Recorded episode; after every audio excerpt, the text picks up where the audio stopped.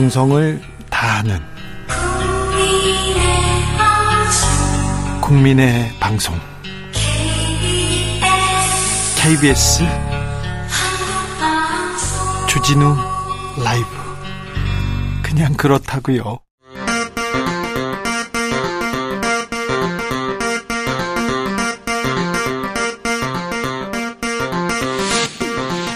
주진우 라이브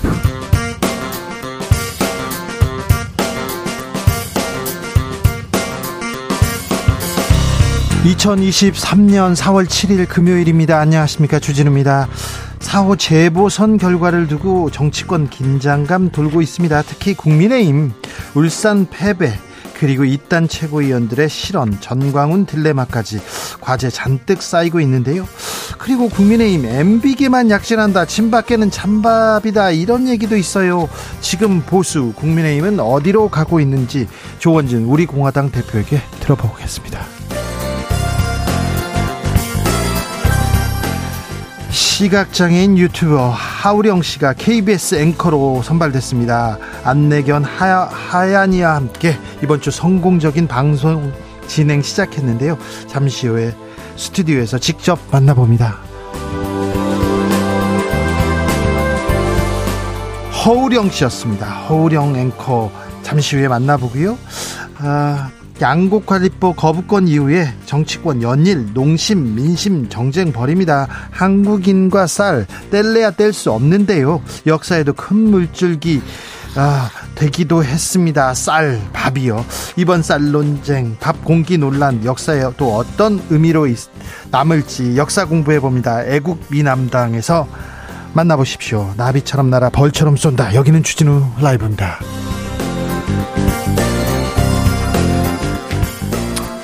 오늘도 자중자애 겸손하고 진정성 있게 여러분과 함께 하겠습니다.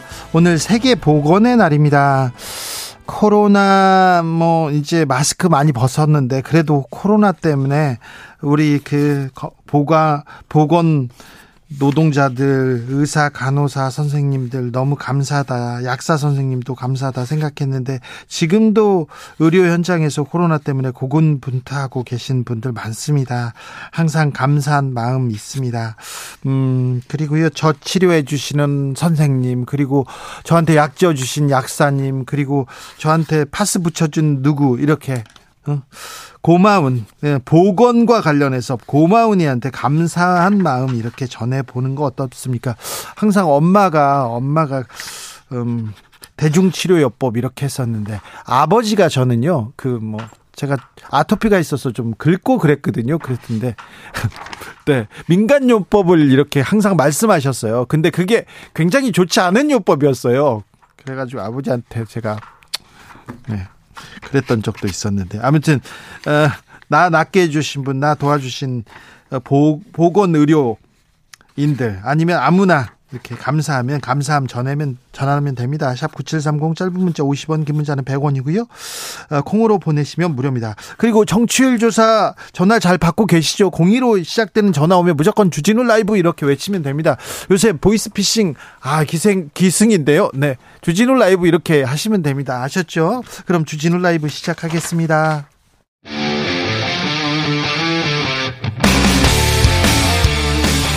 탐사보도 외길 인생 20년.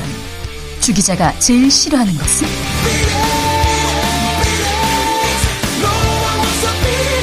이 세상에서 비리와 부리가 사라지는 그날까지. 오늘도 흔들림 없이 주진우 라이브와 함께.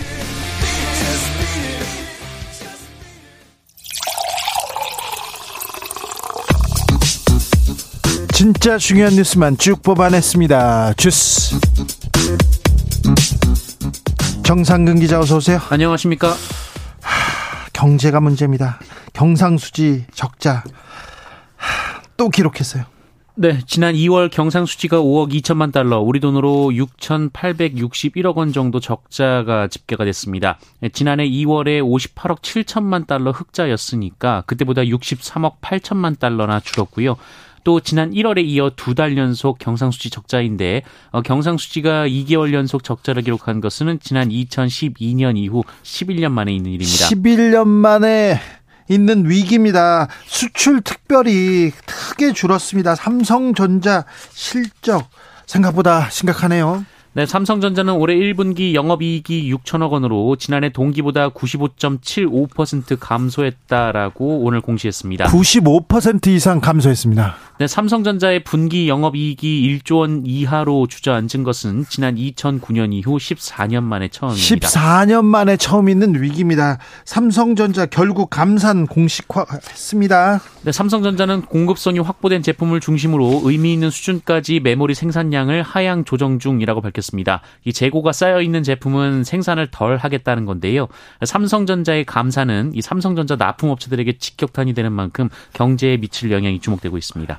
LG전자도 영업이익 크게 떨어졌습니다. LG전자는 올해 1분기 잠정 실적을 집계한 결과 영업이익이 전년 동기 대비 22.9% 감소한 1조 4,974억 원을 기록했다고 공시했습니다. 정부에서 세수, 세금 올해 예상보다 더 떨어질 것이다. 예상보다 적게 거칠 것이다. 이런 얘기했네요. 네, 추경호 부총리 겸 기획재정부 장관은 오늘 기자들과 만난 자리에서 이 세수 부족 상황에 대한 질문을 받고 당초 세입 예산을 잡았던 것보다 부족할 가능성이 커 보인다라고 말했습니다. 어, 지난해 정부는 올해 예산을 편성하면서 400조 원 정도의 세금 수입을 예상했는데요. 올해 들어 2월까지 세수가 이미 작년보다 15조 7천억 원 부족한 상황이라고 합니다. 네. 국민의힘에서는 계속 정광훈 목사 얘기합니다. 네, 황교안 전 자유한국당 대표가 오늘 MBC 라디오와의 인터뷰에서 자신이 자유한국당 대표를 맡고 있던 시절 전광훈 목사가 수십 명의 공천을 요구했다라고 주장했습니다. 정광훈의 파워는 어디까지인지 잠시 후에 2부에서 저희가 좀 자세히 이야기해 봅니다. 아, 그런데요, 어, 오늘 크게 화제가 된 사진이 있습니다. 윤석열 대통령 횟집 앞에서, 음, 뒤풀이 뒤풀이 끝에 뭐 도열한 사진 아 뭡니까 이거? 네, 윤석열 대통령이 어제 저녁 부산 해운대구의 한 횟집에서 나오는 장면이 촬영된 사진 여러 장이 온라인 커뮤니티에 올라와서 화제가 됐습니다. 어제 윤석열 대통령은 부산 백스코에서 제4차 중앙지방협력회의를 주재한 후 이 부산 세계박람회 실사단 환송 만찬에 참석을 했는데요. 이 만찬을 한 이후에 또 별도로 시도지사 장관들과 함께 횟집에서 이 비공식 저녁 일정을 가졌습니다. 자, 뒤풀이 대통령도 뒤풀이 할 수 있지요. 뭐 그렇게 얘기하시는 분들도 있어요. 그럴 수도 있습니다. 그런데 어, 대통령의 공, 동선이 이렇게 다 공개되고 막 일반인한테 사진 찍혀도 되고 이거 괜찮 은지 영화의 한 장면 같다 그런 분들 있습니다.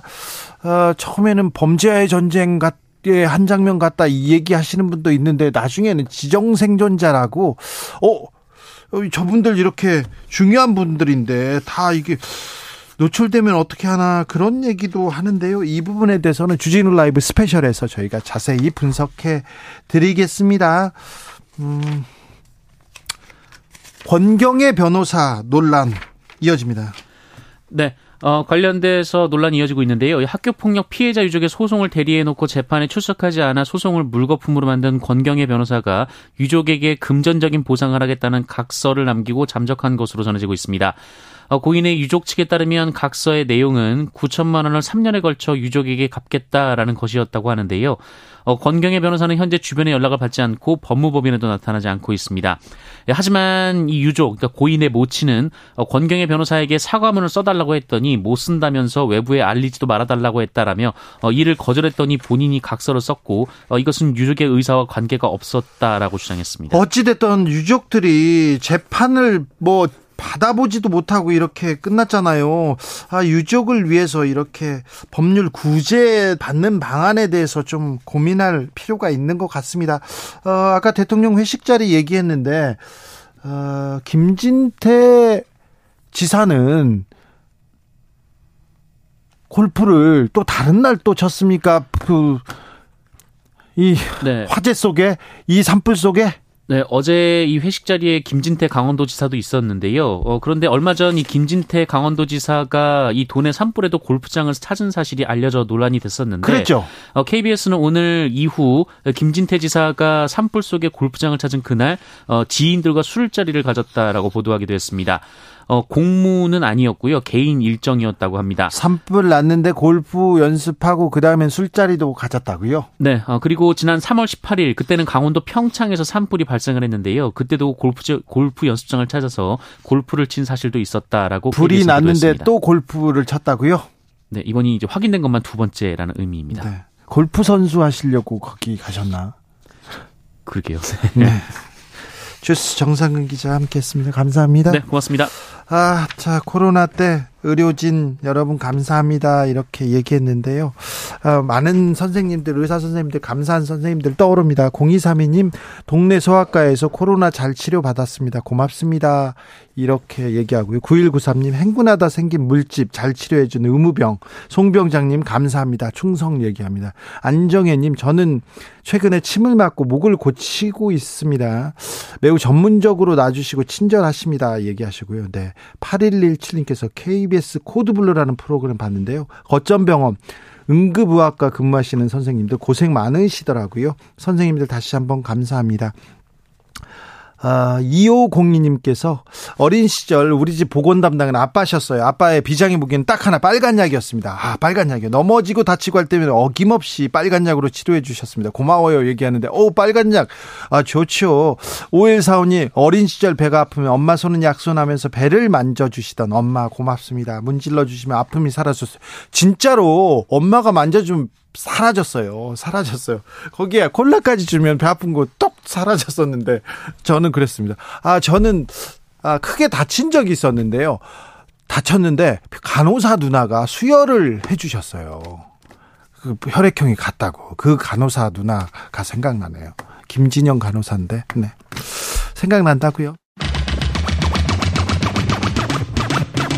주진우 라이브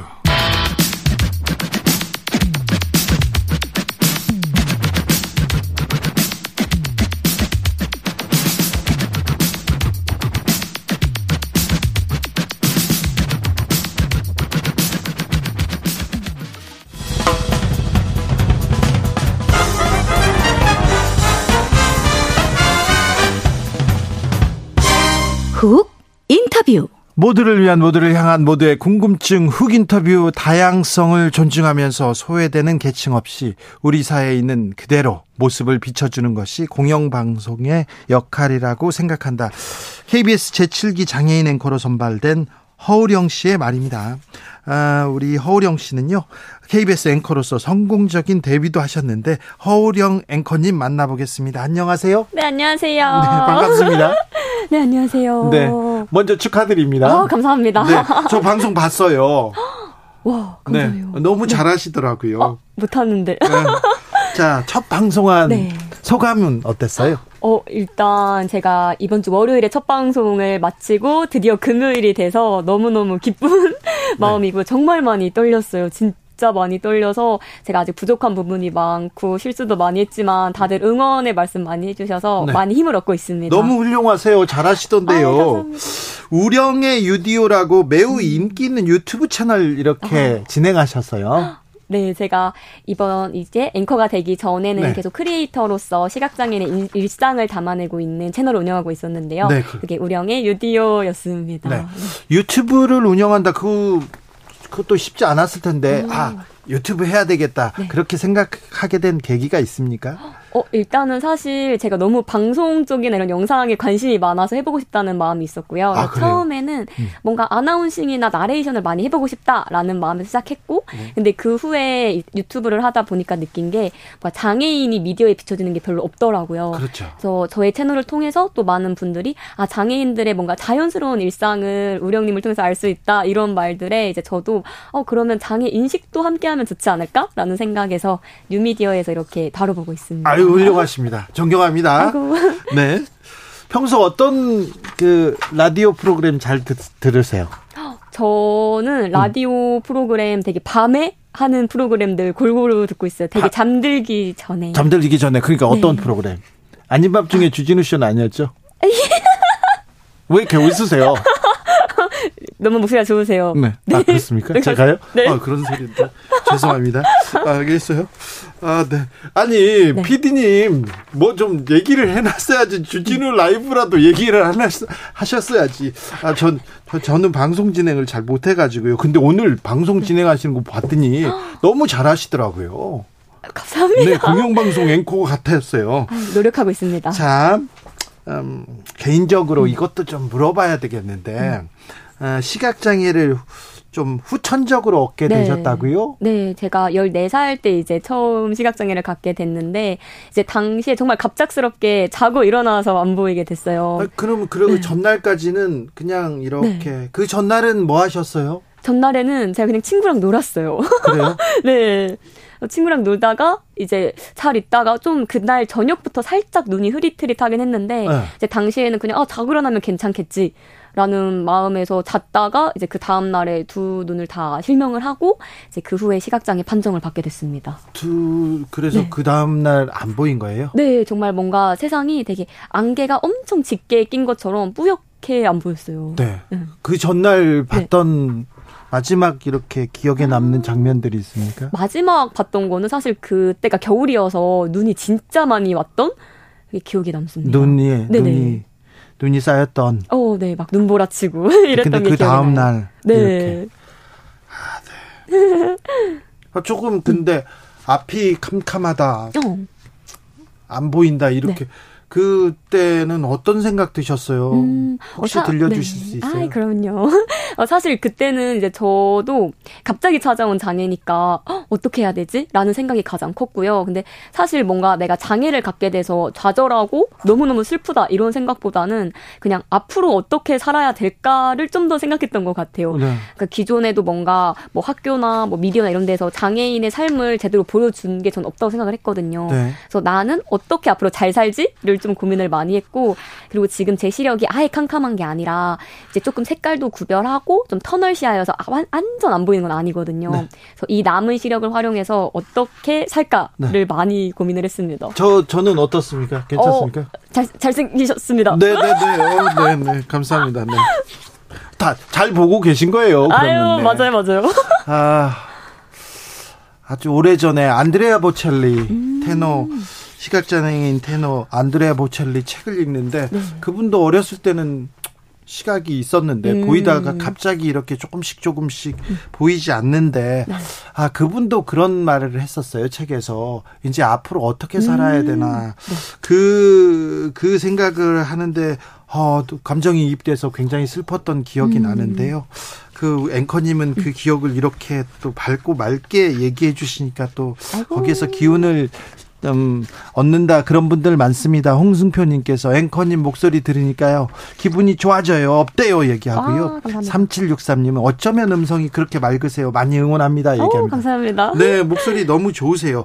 그런데요 네. 유튜버하고 또 앵커하고는 다르잖아요. 아, 다르죠. 앵커 준비도 많이 하셨겠네요. 열심히 했습니다. 제가 정말 이제 시각장애인인 되고 15살 때 이제 중학교에서 방송부를 하면서 꿈을 키워왔거든요. 네. 거의 10년 가까이 가져온 꿈이어서 네. 진짜 많이 준비하고 경험도 많이 쌓고 했습니다. 나 꿈을 꾸니까 또 이루어졌군요. 어, 네, 너무 놀랍게도 어. 이루어졌습니다. 그런데 이렇게 음, 정상적으로 잘 음, 편안하게 또 음. 다른 사람들하고 똑같이 생활하다가 잘 안 보이잖아요. 네네. 혹시 좀 차별을 받는다 이건 좀 음. 너무해요 그런 생각 이렇게 들었습니까? 어, 사실 일상생활을 하면서 뭔가 완벽하게 이건 차별이야 라고 받았던 게 진짜 많긴 한데, 네. 어, 저는 뭔가 시선인 것 같아요. 되게 시선. 장애인을 사람들이 또 많이 보지 못했던 그런 시선 속에서 어, 저 사람은 뭔가 불쌍할 거야, 힘들 거야, 우울할 거야. 이런 시선들이 저는 그래도 없었으면 좋지 않을까. 그냥 그 사람 뭐 성격대로 잘 사는 사람은 잘 살고 있고 네. 뭐 밝게 살면 밝게 살 수도 있는데 그런 프레임을 좀 벗어나면 좋겠다라는 아, 네. 생각입니다. 그런 그런 프레임에서 벗어나야 돼. 저도 막 일반적이다, 정상적이다 아, 이런 얘기 있었는데 네네. 그것도 어 잘못 쓴 것 같아요. 사과할게요. 아, 죄송해요. 네. 아닙니다. 네. 그렇죠. 또 똑같은데 음. 약간 불편할 뿐인데 음. 그걸 또 이렇게 또 어, 차별의 시선으로 보는 것조차도 좀 잘못된 것 음. 같아요. 근데 네. 어, 그 우리 우령 씨 같은 분들이 주변에 많이 있잖아요. 음. 그러니까 주변에 있는 분이다 이렇게 생각해야 어, 맞아요, 되는데, 맞아요. 예, 사실 접하지 못했다. 내 나는 내 친구 중에 그런 사람이 없어서 잘 몰라 이런 사람들이 많습니다. 그죠? 그죠. 아직까지는 그런 것 같습니다. 네. 자, 그런데 자, 그러니까 시각 장애인으로 생활을 하고 그리고 공부를 하고 준비를 했습니다. 네. 좀 더 어려웠을 텐데 그래도 꿋꿋하게 꿈을 이뤘습니다. 그런데 자, 내가 이렇게 앵커가 되려고 해보니 네. 너무 힘들더라. 이거는 좀 고쳐줘라. 어. 그런 것도 좀 있을 거 아니에요? 아, 많습니다. 많아요? 제가 아, 뭔가 접할 기회가 별로 없는 것 같아요. 그런 네. 이런 뭐 앵커, 아나운서, 방송이라는 직종을 실제로 경험해 볼 환경이 조금 부족했고, 네. 그리고 제가 혼자서 원고를 구하려고 해도 저희는 이제 컴퓨터를 쓸 때 화면을 읽어주는 voice 기능을 쓰는데 네. 그런 게 잘 접근이 안 돼요. 그렇죠. 컴퓨터라든지 이런 예. 게. 그랬을 때 원고 하나 구하는 게 너무 힘들고, 예. 그 막상 뭔가 하, 학원 이런 데 가서 더 집중적인 교육을 받으려고 해도 잘 이제 선생님들이 어, 장애인이 처음이라 예. 모르는 경우도 있었고, 하지만 잘 만나면 잘해주시는데 네. 이제 그런 걸 찾는 과정이 또 어려웠습니다. 알겠습니다. 네. 혹시 뭐 찾고 찾고 싶거나 네. 누구 또 괴롭히는 사람 있으면 저한테 얘기하세요. 아 진짜요? 제가 잘 찾습니다. 그러면. 그런데 이것도 조금 알려주셨으면 좋겠어요. 네. 비시각 장애인들이 어, 잘 모르면서 그냥 음. 그냥 하는 실수가 있을 거예요. 어, 그쵸, 그쵸, 뭐 맞아요. 아기가 아니라 모르니까 그냥 네. 그런 실수가 많을 텐데 이건 좀 조심해 주세요. 아. 이런 게 있습니까? 어, 뭔가 조심해 주세요라기보다는 제가 네. 요즘에 이제 KBS에 출근을 하고 있잖아요. 네. 그랬을 때 아직 길이 좀 잘 안 익혀져 가지고 길을 잃어버릴 때가 있는데요. 네. 이제 그럴 때 이제 지나가는 분한테 어, 혹시 KBS 신관이 어딘가요라고 물어보시면 저쪽이요. 이쪽이요. 이렇게 말씀을 하시거든요. 네. 근데 저는 저쪽 이쪽이라고 하면 손가락이 안 보이니까 아, 네. 이제 그랬을 때는 뭔가 어 12시 방향으로 좀 가면 됩니다. 라든지 아니면 저희가 안내 보행이라고 팔꿈치를 잡고 걸어요. 예, 예. 그래서 그런 걸로 살짝 안내를 해 주시면 너무 많은 아, 도움이 아, 네. 됩니다. 아, 팔꿈치를 잡고 자, 이쪽으로 좀 가시면 아, 돼요. 이렇게. 네, 네. 알겠어요. 제가 명심할게요. 아이, 꼭 그렇게 할게요. 네. 근데 저한테는 좀 그 여성분들이 저한테는 길을 잘 안 물어보세요. 외국인 분들이 네. 어려운 지도를 막 보고 아. 있어요. 보고 있어요. 그러면 제가 가가지고 네. 어, 일본말이나 네. 뭐 영어로 어, 도와드릴까요? 이렇게 어? 얘기하잖아요. 네. 그러면 다 됐다고 다 도망갑니다. 아. 네. 두려워하지 않, 으셔도 되는데. 네. 네. 어. 아, 안내견 하얀이 음. 하얀이하고 같이 오셨는데 네. 아유 하얀이 인기가 굉장하다면서요? 어, 하얀이 너무 예쁜 봤습니다. 너무 예뻐요. 음. 아유 하얀이 예쁜 거 음. 너무 예뻐요. 네. 아이고 지금도 누워 있는데 어, 잘 있니 하얀이? 어이구 네. 네. 네. 하얀이 잘 있는데 음. 길에서 하얀이 귀엽다고 막 하얀이한테 음. 가면 안 되죠? 아 맞아요. 저희가 이제 안내견 에티켓이라고 하는데 네. 이제 보행 중인 안내견을 부르거나 네. 만지시거나 뭐 먹을 걸 주거나 그러면 안 되죠. 특히 사진 찍는 것도 많이 하시는데 예쁘다. 나오고. 네. 근데 사실 그러면 저희가 보행할 이제 방향 감각을 잃어버릴 수도 있고 네. 그리고 집중력이 많이 흐트러지는 것 같아요. 저도 그렇고 하얀이도 그렇고. 네. 그래서 그냥 보행 중에는 어머 기특하네, 뭐 잘 가네 이 정도만 네. 해주시면 보시고. 감사합니다. 네. 아. 아, 이렇게 예쁜데. 근데 하얀이, 음. 하얀이 예쁘다고 쓰다듬고 그러지, 않, 그런 음. 것도 안 되죠. 네, 사실 저는 이제 저희가 이제 반려견 문화가 많이 만들어지고 있잖아요. 네. 그럴 때 뭔가 파트너나 주인의 허락 없이 만지는 거는 당연히 안 된다고 생각을 네. 하고 이제 안내견 같은 경우에도 뭐 쉬고 있다거나 그랬을 때는 어 혹시 오령 씨 하얀이랑 뭐 인사해도 돼요? 만져도 돼요? 여쭤보시면 네. 이제 가능하다면 아 네 이렇게 말씀드립니다. 네, 그런데요 하얀이가 와 가지고요 저한테 와 가지고 오자마자 제 아, 손을 아, 이렇게 맡나요? 막 네, 아는 척 했어요 할 거 막 그랬는데 그거는 네. 제가 한 게 아니라 와서 손을 잡아 줘 가지고 아이고. 그건 괜찮습니까? 하얀이 가끔씩 이렇게 맛보기 스푼을 사람들을 하거든요. 네. 저기 탐방을 했나 봐요. 아, 예, 예. 그리고는 앉아 있어요. 어, 네. 근데 그 맛을 보고는 그냥 앉아 있나요? 아, 예, 진짜. 손 씻고 왔는데. 아이고. 네. 음. 음. 근데 하얀이랑 이렇게 다니면 네. 좀 어, 사람들이 친절하게 해줍니까? 식당이나 아니면 음. 어떤 장소에서 음. 조금 그 뭐 금지를 한다던가 음, 음, 음. 그런 경험도 있었죠. 어, 그렇죠. 정말 아직까지 안내견에 대해서 잘 모르시는 분들도 있는 것 같고요. 그래서 분명 안내견을 어머 예뻐하고 환영해 주시는 분도 있는데 이제 저도 식당을 가거나 공공장소로 갔을 때 어, 걔 안 돼요. 이렇게 처음에 거절을 하시는 분들이 좀 많으세요. 그래서 근데 안 되죠. 응. 근데 그렇죠, 안내견이고 이게 법적으로도 같이 가게 돼 있어요. 어디든지 같이 갈 수 있는 어디든지 갈 수 있어요. 맞아요. 네. 식당도 모르셔서 네. 그래서 식당 가면 그냥 환영해 주시면 좋겠습니다. 잘 있으니까. 네. KBS 와서는 어디에서 식사하세요? 저 여기 구내식당 가서 갔고 네. 최근에 주변에 이제 돌아다니고 있어요. 그래요? 어디를 갈까 네. 보고 있습니다. 불편하지는 않으시고요? 아직 일주일밖에 안 다녀봤어요. 아, 많이 그래요? 다녀볼게요. 네. 알겠어요. 불편한 거 있으면 얘기하세요. 네. 네, 네. 아유, KBS 맛집도 알려드리고 그래야 아유, 되는데. 너무 좋아요. 음, 아, 장애 인식에 대해서, 음. 어, 장애인을 바라보는 시선, 장애인에 대한 생각에 네. 대해서 우리 사회가 그렇게 넓은 마음을 갖고 있지는 않은 음. 것 같아요. 그죠? 좀 고쳐야 될 어, 텐데. 어, 사실 예전보다는 점점 더 많은 분들이 그래도 같이 생각해 주시고 또 저는 특히 유튜브를 하면서 구독자님들하고 댓글로 소통을 하는데 이제 그러면서 아 많이 우령 씨 덕분에 뭐 알아가요. 근데 몰랐던 게 고쳐졌어. 이런 거를 많이 얘기해 주세요. 네. 그래서 저는 진짜 소통의 창이 마련돼야 되는구나를 깨닫고 있습니다. 네. 네. 아, 좀 서로 얘기하고 조금 알아가면 아, 이, 이런 그 이런 차별의 시선도 거둘 수 있을 텐데 네. 앞으로 어 앵커인데 앞으로 취재도 하고 싶다고요? 어 맞아요 정말 다양하게 저는 활동을 해보고 싶습니다. 어떤 취재하고 싶으세요? 아 일단은 뭔가 취재를 딱 했을 때 저는 그런 바람이 있었어요. 네. 되게 정말 목소리를 내지 못했던 사람들의 목소리에 좀 더 귀 기울이고 싶다. 네. 그래서 그런 소외된 사람들에게 다가가서 더 그들의 이야기를 들어보고 싶습니다. 아, 네. 전직 대, 대통령의 비자금 그런 거는 관심 없습니까? 그럼 제가 도와드릴 수 있어요. 아, 어? 제가 탐사 보도는 네. 네. 제가 또 공부해 보겠습니다. 그쪽은. 네, 알겠어요.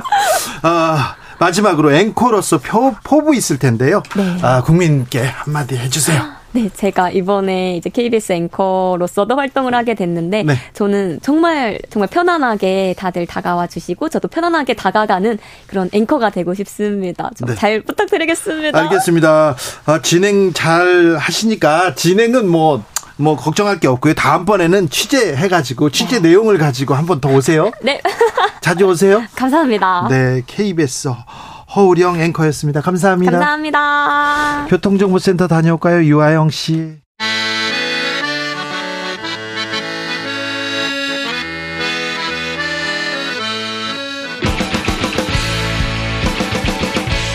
역사를 잊은 민족에게 미래는 없다. 역사에서 배우고 미래를 열어 가겠습니다. 애국심으로 미래를 여는 남자들. 애국 미남단 전우용 썬킴. 자, 애국 미남단 1호 역사학자 전우용 선생님 어서 오세요. 네, 안녕하세요. 네. 애국 미남단 2호 역사 스토리텔러 썬킴 선생님 어서 오세요. 안녕하십니까, 썬킴입니다. 네. 제가 3호로 돼야 될 텐데. 자, 오늘 주제는요. 네? 네? 아닙니다. 아니요, 저도 뭐 역사에서 배우고 가고 싶다고요. 아, 예, 알겠습니다. 네, 네 노력하고 있겠다 이건데. 자, 오늘은 한국사에서 한국인과 쌀, 한국사에서 쌀은 어떤 의미였는지 얘기해 보겠습니다. 요즘 쌀 얘기, 밥 공기 얘기, 한 공기 비우기 얘기 막 나오고 있는데 어떻게 보고 계세요? 어떻게 들으셨어요? 농담 아니었어요? 농담 아닙니다. 아유, KBS에다만 이렇게 진정성 있게 준비해온 얘기했어요. 진담으로 할 얘기가 아닌 것 같은데. 네. 어, 혹시 주 기자님, 네. 우리가 영남, 호남 하잖아요. 예. 그럼 영남은 어디 남쪽일까요? 촬영산맥에 문경, 세제, 조령 남쪽을 영남이라고 해요. 아, 네, 네. 그럼 호남은 어디 남쪽일까요? 우리 이, 이 프로그램에 이런 시청 저 청취자 퀴즈 같은 거에서 막 선물도 주고 그래야 아, 그럼 되는데. 지금 뭐 정답을 보내시면은 선물이 나가나요? 네. 쌀, 밥 한 공기 이런 거요. 네. 호남은 이제 좀 약간의 이설이 있지만 네. 대체로는 이제 김제 벽골제를 호라고 불렀다고 그래요. 그래서 예. 벽골제 남쪽을 호남. 아, 영남. 네. 그다음에 이제 벽골제 서쪽을 호서 호, 호, 이렇게 네. 불러서 충청도가 호서, 이제 전라도가 호남 이렇게 불렀다고 하는데 아시다시피 김제벽골제는 삼한시대 축조된 저수지였어요. 예. 그리고 그 무렵부터 우리나라에서 쌀 농사가 시작됐는데 어, 흔히 좀 생각하는 것과는 달리 우리 조상들이 주곡으로 쌀을 선택한 거는 그렇게 잘한 선택이었는지 아닌지 좀 그 감론을 박에 좀 있어요. 왜냐하면 우리나라가 쌀의 북방 한계선에 속하거든요. 쌀 예. 농사에. 예. 지금 저 만주 또 시베리아 남부에도 일부 논을 만들어 놨는데 그 논도 전부 한국인들이 만든 거예요. 또 중앙아시아에 있는 그 논들도 다 예. 그 어떻게든지 논을 농사를 지었죠 그때. 그러니까 그건 가장- 또 한국인하고 예. 관련 한국에 한국인. 그 러시아에 갔던 한국인들이 스탈린에서 강제 이주되잖아요. 카자흐스탄까지. 그 강제 이주돼서 거기서 또그 아예 그 척박한 땅에서 어, 척박한 땅에 굳이 논을 일구어서 그 밀도 잘안 예. 자라는 그 땅에 논농사를 또 그러니까 성공시켰습니다. 아니, 논농사의 귀재들이긴 하죠. 근데 사실 그 한국 땅에 논농사하기는 좀 이렇게 적절치는 않아요. 맞습니다. 물이 항상 좀 필요하고요. 그것도 뭐 4월, 5월에는 5월, 6월, 7월에 필수적으로 필요하잖아요. 그렇죠. 네. 그, 그때 가물고 예. 또 추수할 무렵에는 주로 태풍이 오고 예. 이제 그 폭우가 퍼붓고 게다가 뭐 이제 동남아시아처럼 1년에 뭐 항상 날이 더워서 1년에 세 번씩 추수할 수 있는 것도 아니고 그러니까 뭐 이모작 뭐 이, 이기작 같은 건 거의 어렵죠. 그러니까 네. 쌀 생산 쌀은 이제 주곡으로 선택을 하게 했는데 삼한 시대부터 그또 백제가 뭐 만에 패자가 된 것도 쌀농사를 장려한 덕분이다라고 이제 보통 얘기를 하고요. 주곡으로 선택하긴 했는데 항상 부족했어요. 그러니까 그렇죠. 부족한 주곡이었죠. 그렇죠. 뭐 이렇게 말씀하시는 분도 계시는데 일단은 그 밀 같은 경우에는 어 지력을 다 빨아먹어요 이게요. 아, 그래요. 네, 그래서 한 번 심으면은 약간 이제 휴경을 한 다음에 또 심기 때문에 아 가뜩이나 지금 그 산이 70%인 땅에 어 밀을 심기는 거의 불가능했다. 그러니까 우리가 또 먹는 이제 밀 같은 경우는 겨울밀이라고 해서 음력 6월에 그러니까 추수를 하는데 맛이 없어요.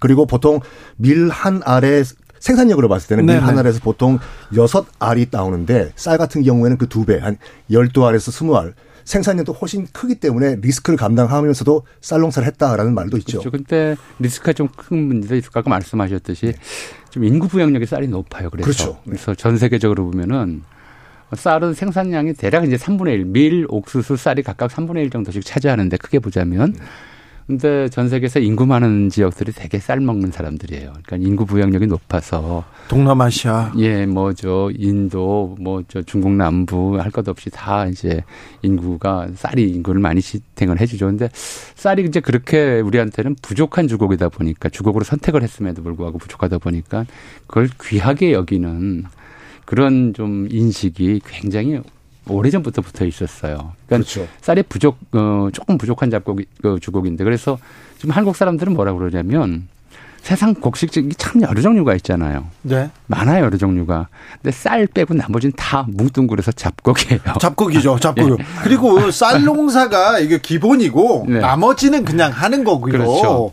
보리도 어, 쌀 농사 안 할 때 좀 심는 거고 나머지도 마찬가지입니다. 아니 한국 사람은 그 밥심으로 산다고 하지 않습니까? 어, 그렇죠. 밥에 관련된 표현들이 얼마나 많아요. 네. 네 밥은 먹고 다니냐. 아 그게 인사 가장 중요한 인사죠. 그러니까 언제 밥 한번 먹읍시다. 네, 밥 먹는 사이고요. 너 밥맛이야. 아, 왜 나한테 쥐라고? 밥맛 떨어져. 뭐 이건 좀 믿어야 될 얘기인지는 모르겠어요. 그러니까 이제 전 세계적으로 어, 아기가 태어나서 처음 하는 말은 다 그러니까 뭐냐면 어좀 그 인류학자들 주장에 따르면 그 견해죠. 견해에 따르면 어 입술 닿는 소리, 순음 을 낼 수 있는 동물이 인간뿐이래요. 네. 다른 동물들도 소리는 다 내는데 인간만 입술 닿는 소리를 내는데 이게 미음, 비읍, 피읍 계열이에요. 그러니까 맘맘마 이렇게 나가죠. 그렇죠. 네. 그러니까 아기가 처음 태어났을 때도 이제 옹알이나 뭐 우는 소리를 내요. 근데 그건 말한다고 안 하거든요. 아기가 말을 한다고 우리가 보통 얘기할 때 언제부터 말한다고 그러냐면 미음 발음할 때부터 말한다고 그래요. 그래서 맘마는 젖이라는 뜻도 되고 그 엄마 젖 주는 사람 엄마라는 뜻도 돼요. 예. 그럼 이 맘마 다음에 이제 나오는 그 두 번째 이저 순음이 뭐냐면 비읍이에요. 네. 그래서 그게 빠빠이고 밥이에요.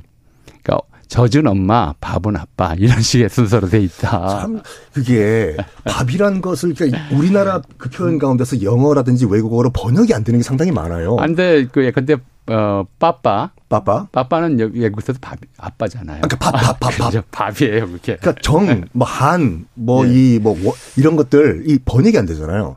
근데 특히 이제 쌀은 rice고 음, 음. 밥을 이거를 번역해봤자 이제 cooked rice인데 많이 뭔가 부족해요. 그렇죠. 안 되죠. 우리의 정서가 녹아들지 않았어요. 그렇죠. 쌀이라고 얘기할 수도 없고요. 밥은 또 밥인데. 밥은 밥이에요. 예. 그러니까 우리는 이제 벼, 쌀, 밥 순으로 돼 있고 이 쌀로 만드는 밥은 아 이제 우리가 좀 중요한 것들에 대해서는 만든다는 표현 대신에 더 좀 높은 표현을 써요. 짓는다. 예를 들어 집을 짓다. 짓는다. 그렇죠. 이름 짓다.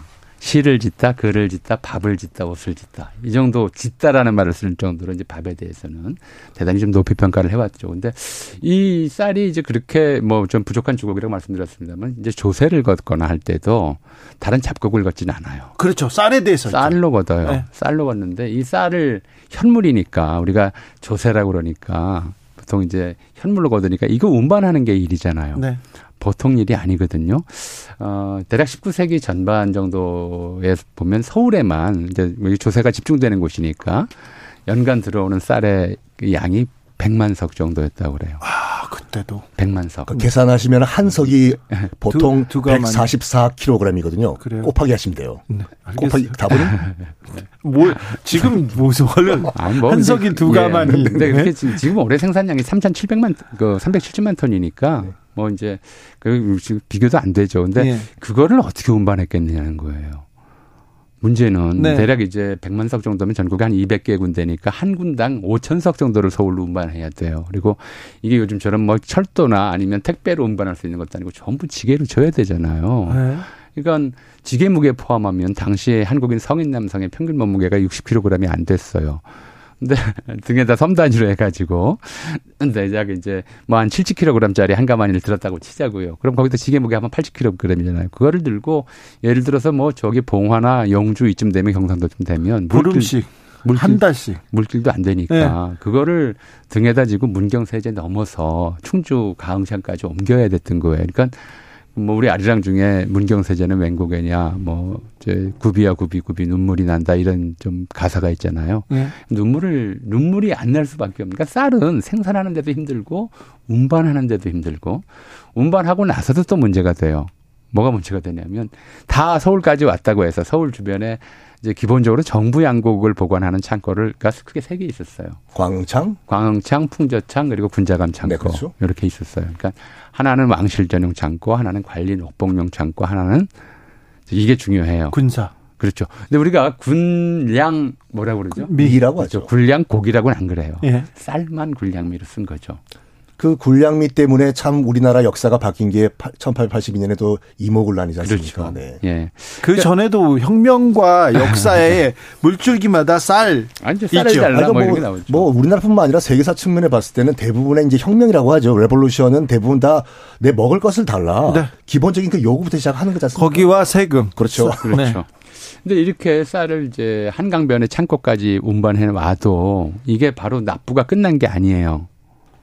그럼 왜냐하면 오는 동안에 이게 뭐 육로로 오든 해로로 오든 간에 비 맞을 수도 있고 누수가 좀 있겠죠. 뭐 이렇게 빠지는 것도 있고 또 그러다 보면 좀 상하는 것도 있고 하니까 이걸 정부 양곡 창고에다 그대로 놓을 수가 없잖아요. 그러니까 창고지기가 검사를 해야 돼요. 예. 언제나 검수가 필요하죠. 예. 공무원들이 하는 일이 그거니까 그 당시에도 이 창직이 창고직이 공무원들이니까 그래서 검사를 해서 아 이거는 괜찮다 그럼 합격품이다 이건 이제 국가 창고에 넣어도 된다 그럴 때는 종이에다가 들립자를 써서 이렇게 붙여줘요 가만히에다가 네. 창고에 들여라라는 거죠 그럼 이제 그 다음에 다른 사람들이 이제 옮기죠 그리고 이 창고에 넣을 수가 없겠다 좀 상해서 여기다가 써붙이는 글자가 퇴자예요 아. 이거 우리가 지금도 쓰잖아요 퇴자 맞았다 퇴자 네. 넣는다 음.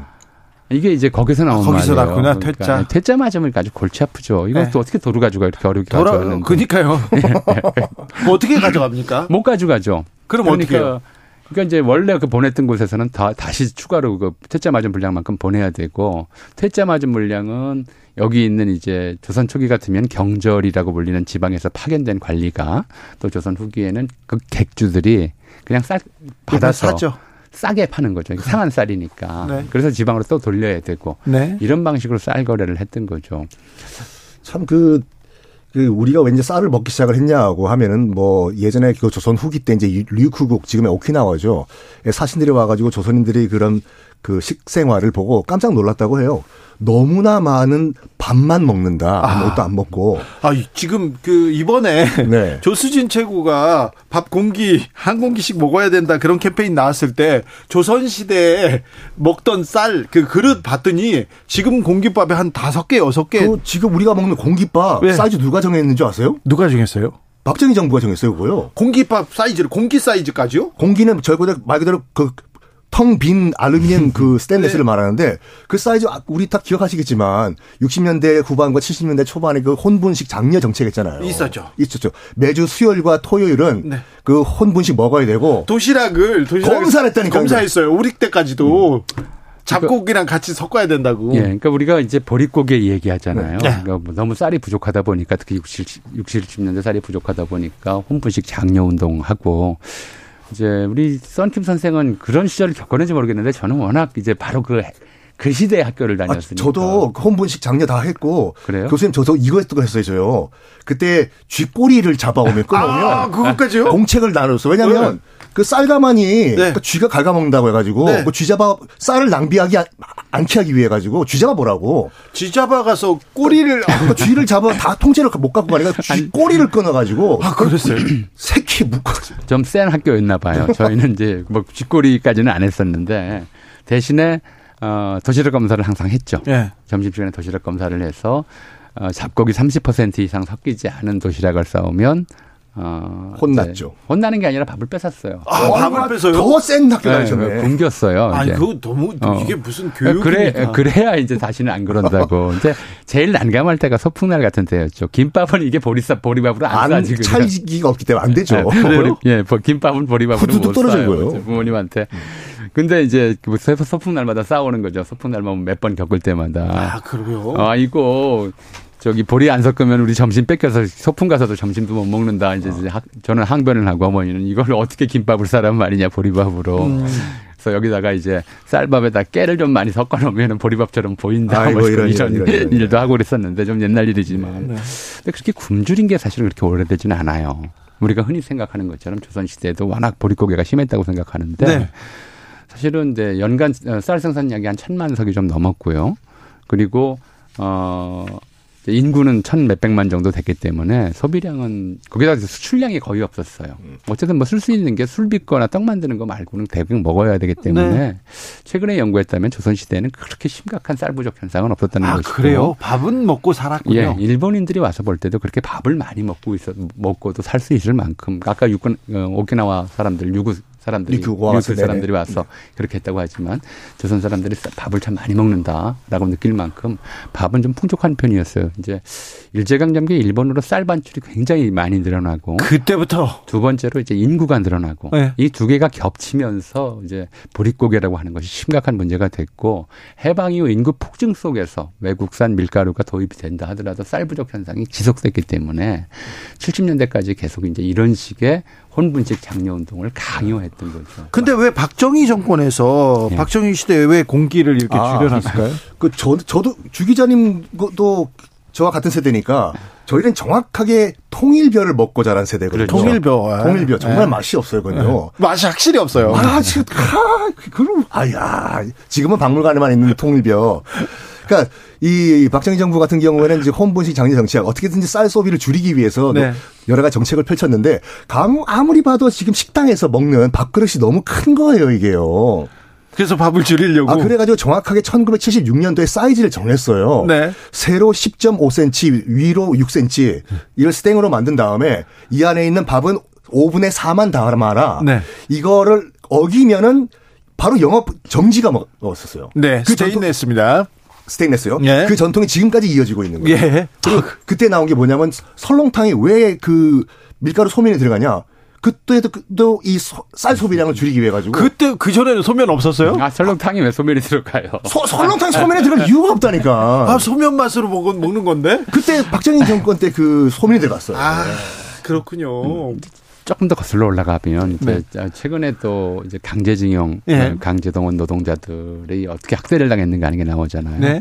그러니까 1930년대 일본에서 이제 한국인, 당신 조선인이라고 불렀죠. 조선인 강제, 징용 노동자들의 불만 사항들을 조사해. 왜냐하면 이제 지방 광산이나 이런 공장에서 불만이 많고 폭동을 일으킬까봐 이제 막기 위해서 불만 사항을 조사하는데 불만 사항 1위가 배고프다였어요. 예. 이건 뭐 지금도 이제 뭐 어떤 그, 그 글자, 예, 글자의 진위에 대해서는 음, 그 이, 다른 의견들도 있지만 많이 알려져 있는 것이 징용 노동자들이 탄광덕에 썼던 어머니 배고파요. 배가, 배가 고파요 네. 이거잖아요. 근데 일본인들이 뭘 연구했냐면 그래서 이 문제를 조선인들의 이제 배고픔을 달래기 위해서 똑같은 분량의 음식으로 어떻게 나눠줘야 배고픔을 덜 느끼는가. 네. 이런 걸 연구했어요. 근데 그, 런 예. 밥 배불리 먹게 해주면 되는 걸 가지고. 그게 안 되는 거죠. 뭐 이게 아, 식량 부족이니까. 네. 그래서 또뭐 누가 징용공들을 그렇게 징용 노동자들을 아, 인간, 인간적으로 대우를 해줬으면 이런 문제가 지금 일어났겠습니까? 네. 안 했죠. 근데 뭐 그런 좀, 어, 이 경험이 군부 내에서, 군대 내에서 좀 있었어요. 그래서 어, 한국인들의 식사량을 좀 줄이, 줄이는 것, 그 당시 지금하고는 정반대로 줄이는 것에 정부가 관심이 있었고, 그래서 전반적으로 식사량을 주, 줄이기 위해서 공기 표준 사이즈를 정하는 정도의 이제 어떻게 보면은 생체 권력이라고 부르죠 그런 권력을 아, 일제 시대에 있었던 일을 또 박정희 네. 정권에서도 또 이어졌군요. 근데 저는 뭐이 이 쌀에 대해서 이 생각을 좀 해봤는데 한중 일 가운데서 우리나라만 숟가락으로 밥을 먹지 않습니까? 예. 그럼 왜 그럴까요? 왜 그렇습니까, 선생님? 저는 이제 이 문제에 대해서는 굉장히 오랫동안 많은 좀 사람들이 많은 논쟁이 있어요. 그렇죠. 좀 했어요. 예. 근데 사실은 우리가 지금 밥 아까 말씀하셨는데 밥이라고 하는 거를 지금처럼 만들어 먹기 시작한 게 언제부터냐? 이거 굉장히 어렵거든요, 사실은. 예. 밥 짓는 게 어, 지금은 전기밥솥이 다 지어주지만 옛날 방식으로 전기밥솥이 없을 때는 밥 짓는 거 굉장히 어려운 일이었어요. 잘못하면 네. 삼층밥 되고 고두밥 되고 진밥 되고 타죠. 타기도 하고 이랬거든요. 그거 맞추는 기술을 누가 개발했느냐는 거예요. 그걸 잘 몰라요, 사실은. 근데 삼국 시대까지만 해도 쌀을 먹는 방식은 쌀을 끓여서 죽처럼 묽게 만들어서 그렇죠. 먹는 거였어요. 그건 젓가락으로 도저히 못 먹어요. 못 먹죠. 그래서 수저로 그걸 퍼먹다가 수저로 먹 숟가락으로 먹다가 대략 고려 시대쯤 들어와서부터 지금처럼 뜸들여서 밥을 짓는 고슬고슬하게 밥을 짓는 그런 방식을 썼다고 그러고요. 하나는 그래서 이 밥은 이제 젓가락으로도 먹을 수 있는데 대체로 그 전부터 숟가락으로 먹던 습관이 있으니까 그대로 먹었다라고 하는 설이 좀 저는 이제 그게 설득력이 있게 느껴져요. 요런 설은 어떤가요? 이렇게 말하시는 네. 분도 계시는데 뭐냐면 그러니까 주자가 쓴 가래, 주자 가래에는 음. 딱 정확히 제사를 지낼 때는 예. 밥 있어야 되고 탕이 있어야 되고 음. 네. 숟가락과 젓가락을로 제사를 지낸다라고 돼 있는데 탕, 찌개, 그렇죠. 탕, 그다음에 밥, 그다음에 숟가락, 젓가락. 음. 중국 같은 경우에는 이제 밀농사가 잘 되니까 음. 뭐그 이 숟가락이 필요 없지 않습니까? 그러다 보니까 이 밥을 먹기 위해 가지고 또 주자 가래를 정확하게 지키기 위해 가지고 숟가락이 지금까지 남아 있다라는 음. 주장도 있는데 음. 설득력이 있는 건가요, 이게요? 뭐 그럴 수도 있겠죠. 지금 네. 여러 가지 왜냐하면 이제 그 죽처럼 먹었던 건 한중일이 공통이었기 때문에 네. 뭐 그거는 이제 왜 바뀌었는지 우리는 안 바, 고집스러워서 안 바꿨는지 중국 사람과 일본 사람들은 좀 고집이 적어서 바꿨는지 이거는 좀 봐야 될 문제일 것 같고요. 네. 사실 밥 먹는 방식도 많이 다르죠 문화가. 한국 사람들은 그래요. 옛날에 옛날부터 어, 상 위에다 밥그릇을 올려놓고 숟가락으로 퍼먹었어요. 네. 그러니까 그리고 만약에 뭐 성질이 급한 사람이나 이렇게 하면 밥그릇을 들고 먹잖아요. 네. 만약에 그러면 뭐라고 그랬냐면 거지냐 들고 먹게 그런단 말이에요.